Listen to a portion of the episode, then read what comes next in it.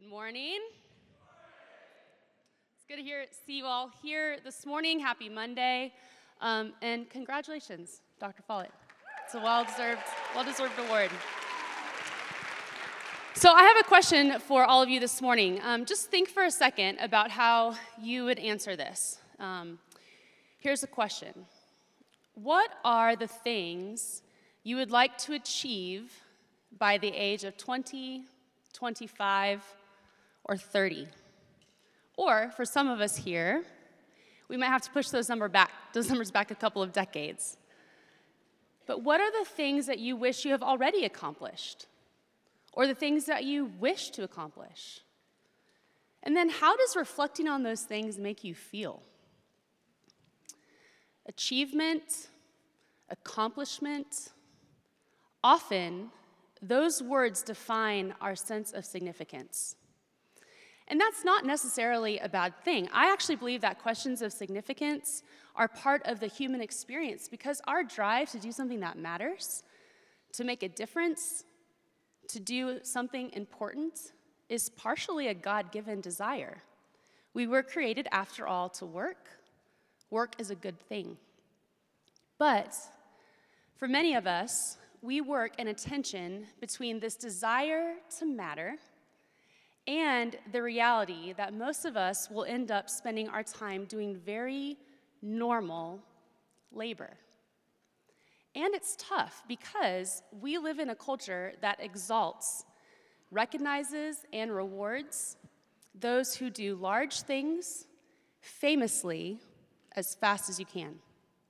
It is everywhere we look. Yet the truth is, most of us, not all of us, some of you go on to do really big things, but most of us will not do those big things according to what our culture uses to justify our significance. Not all of us will become the next tech guru or an Olympic athlete or a Nobel Prize winner or a social media influencer or choose, choose your thing. Life for many of us is and will consist of slow and small and generally overlooked day to day, mundane, and ordinary work. So, what does it look like to sit in that tension faithfully? To acknowledge our desire for significance and the sometimes discouraging place of feeling like our work doesn't matter. Let's look at John 2 together because I think that holds some answers for us. I'm going to read from John chapter 2, verses 1 through 11. This also happens to be one of my very favorite passages in Scripture. We know this story. It's the wedding at Cana.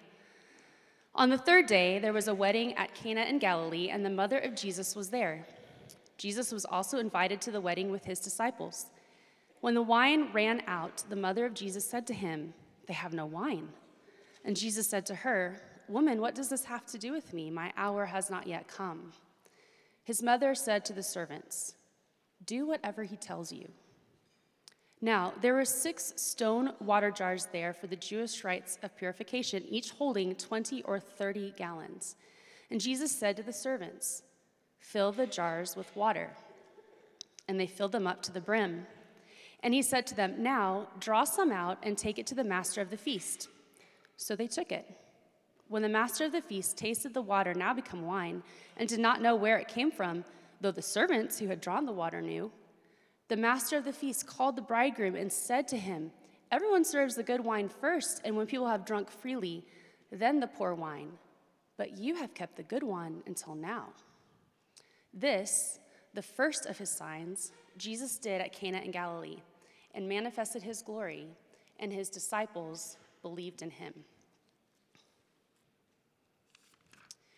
So, we know that John is one of four gospel accounts. The book that describe the, the books that describe the earthly life and ministry of Jesus. But the Gospel of John is very unique in that it is a master of foreshadowing. The entire book acts sort of like a pointing finger. Behind his narrative, he is always pointing to something bigger and better and new.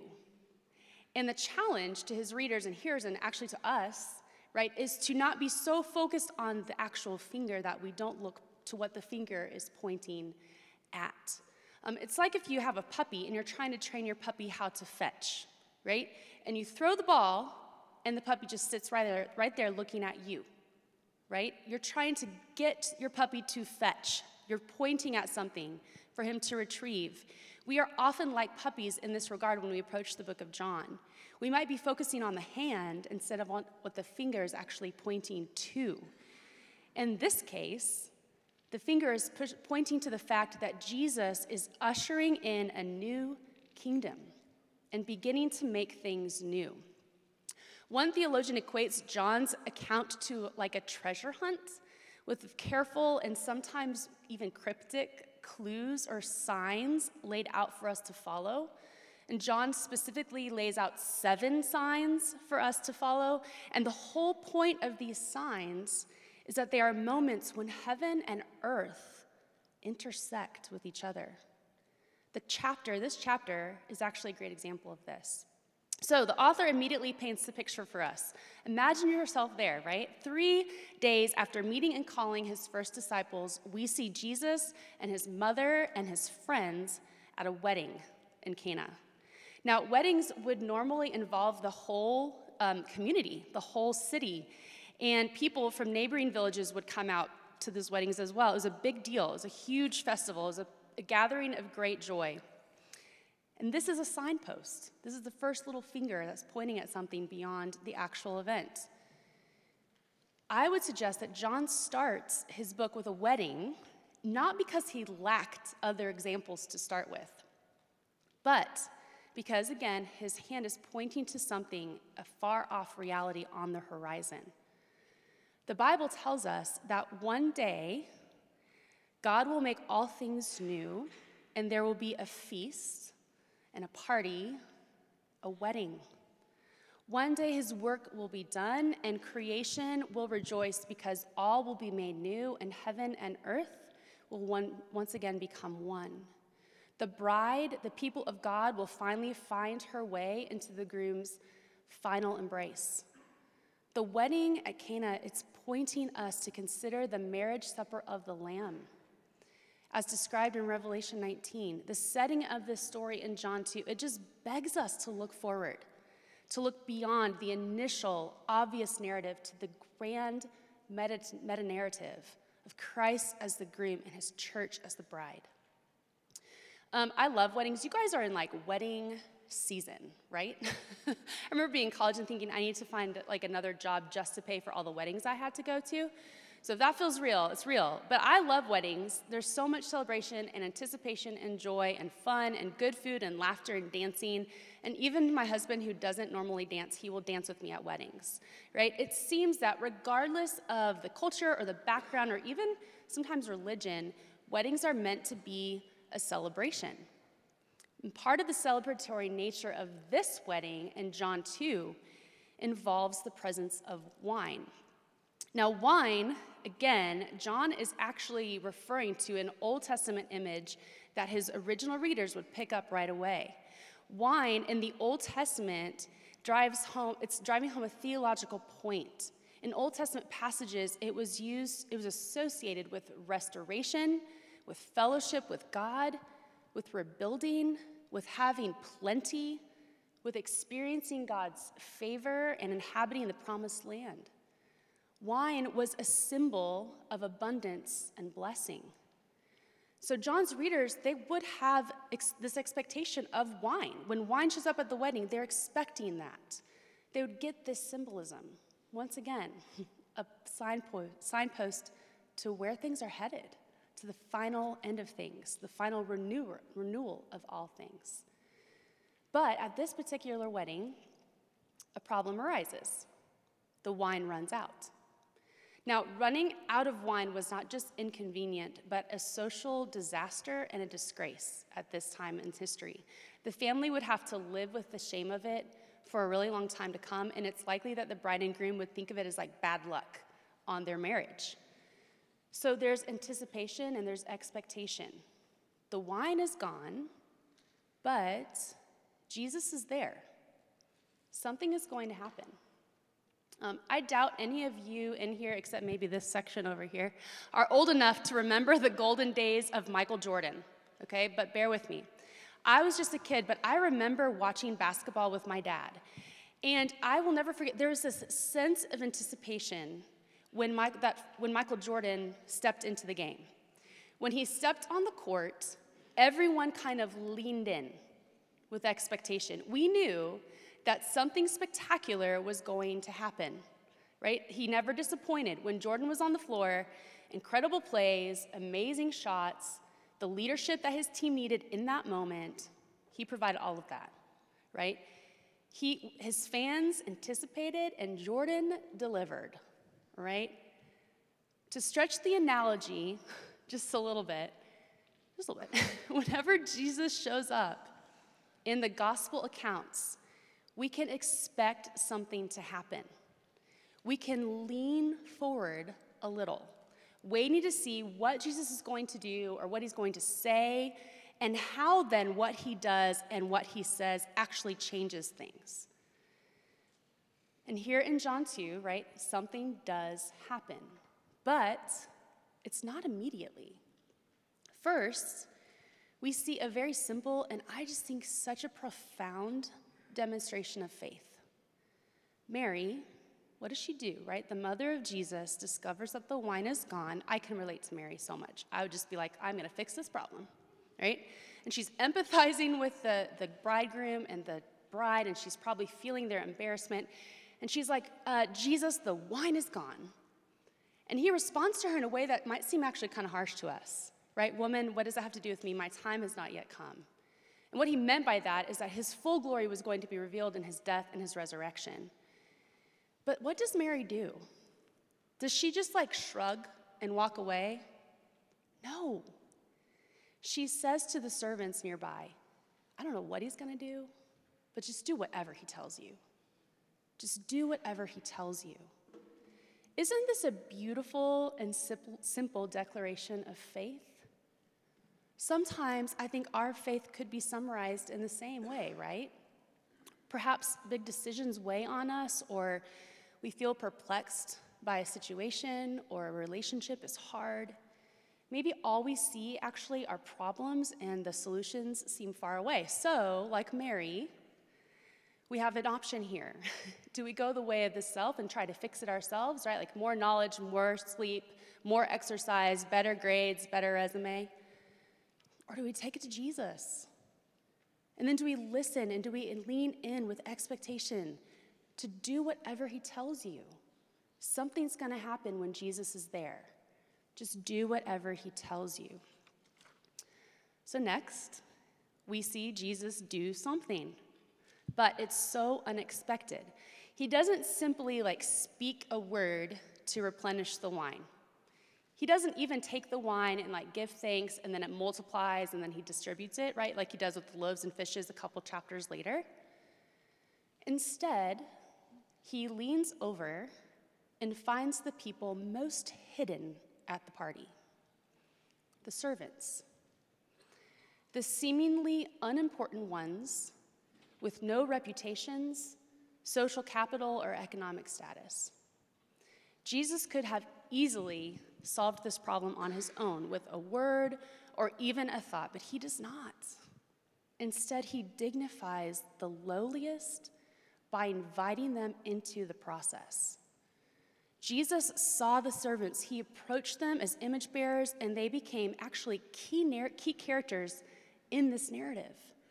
He includes them in his first miracle and he welcomes them as participants in the work of making things new and ushering in the kingdom of God. And this part of the narrative then brings us right back around to that original question, right? And it really is hopeful for me because it reminds me that my effectiveness in making things new alongside Jesus, it is not based on my status and my success on my achievements and on my accomplishments, but on his love for me and his desire to include me in his kingdom work. And Jesus' instructions were simple, weren't they? What did he tell the servants to do? Fill the jars with water. Fill the jars with water. Now, the jars are yet another pointing finger. All right, we are told in the text that these jars were used for the Jewish purification rites.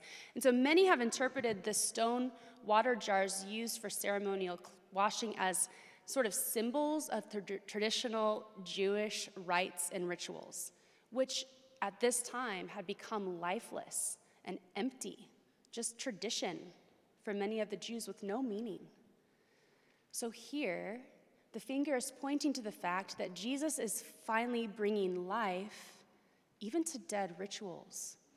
He is transforming empty ritual, which is the water, into feasting and plenty and restoration, the wine. He is ushering in the new kingdom. But this is the thing this transformation actually only happens when someone takes Mary's words seriously. And we see the servants doing just that, right? They lug those gigantic 30 gallon, huge, heavy stone jars down to the river or wherever they were getting water, and they fill them. But John gives us this amazing detail. They don't just sort of fill them or fill them halfway, it says that they filled them to the brim. They did exactly what Jesus told them to do, and they did it fully complete obedience, no reservations, no questions asked. And here's the thing filling jars with water was something these guys did without recognition all the time. It was heavy and hard labor, it was wet and muddy work. They were probably rarely acknowledged or thanked, sliding by to yet another unnoticed task. And yet, Jesus decides to use this normal, messy, unexciting job to bring redemption to the party and to point to the ultimate redemption that he was beginning. The servants obeyed immediately and without question. It was a simple, mundane task done with unhindered, faithful obedience. Filling jars with water was not inherently miraculous, but that was the way that Jesus did things. Think about the stories we know from the Gospels. The unfathomable God chose to do things in fathomable ways. He turned water into wine. He used dirt and saliva to make a blind man see. He multiplied loaves and fishes to feed the hungry. He used nets on the particular side of the boat for a miracle catch of fish. And he shared bread and wine with his closest friends to help them grasp the deepest extent of his love for us. But what's more is that the Son of God came into this world and did very ordinary work himself. Tish Harrison Warren puts it this way In this dark world where men and women were dying, where the poor were suffering, where injustice raged in a vast and violent empire, God became flesh and built some furniture. The light came into the darkness and did ordinary work. I love that. The light came into the darkness and did ordinary work. Jesus became a carpenter. For decades, he worked with his hands, building furniture. It was the way of Jesus, taking ordinary, earthy, common elements and using them to bring redemption as far as the curse is found. And then we see in verse 11 that as a result, what happened? His disciples believed in him and he manifested his glory. Just some servants and some jars and some water mixed with faithful, hopeful obedience. So, as we close, maybe it'd be helpful for us to think about those jars and the simple instructions that Jesus gave to normal people. Let's connect the dots for a second. He invited those often overlooked servants to participate in his first miracle, his first sign of the redemption that is to come, that he was ushering in. And now, through the Holy Spirit, his Spirit, who indwells us, Jesus calls us to something similar as he invites us to participate in the work of making all things new. And he simply asks us to fill our jars with water, wherever we find ourselves on a daily basis. He wants to use our common stuff money, networks, your education, your friendships, your abilities, and your talents, and your time, our jars. And just as the servants faithfully and abundantly, they filled them to the brim, right? They did something that they do every day filled some old stone jars with water. Jesus wants us to bring him our daily duties. Think about your day. What do you do on a daily basis? Maybe it's work study or writing papers or the time you spend in prayer or meals with friends or resolving conflict on the hall, studying, serving the church, babysitting, cooking, cleaning, reading his word, laughing, playing. When we do, when we faithfully do the things that Jesus has put in front of us to do, when we are faithful with the seemingly simple, mundane, and ordinary responsibilities, we see that Jesus takes those things and he manifests his glory as he turns water into wine. Our faithful work, infused with the power of the Holy Spirit, pushes back darkness just a little more in our corner of the world. This story, it brings me hope and it brings me a really much needed perspective often. And maybe halfway through the semester, you will benefit from this perspective as well. We might feel tired and we might feel we might have numerous places where it feels like our work is going unnoticed or under, unappreciated.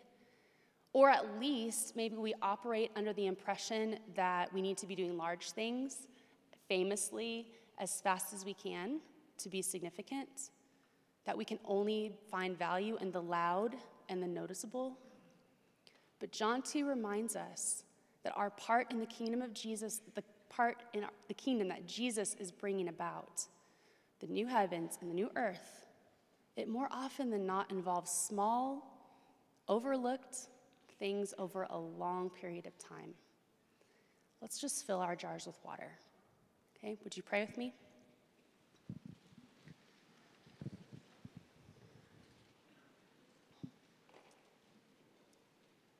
Heavenly Father, we're so grateful for this morning and for the time that we have to spend reflecting on the work that you have done, the work that you've begun in our lives.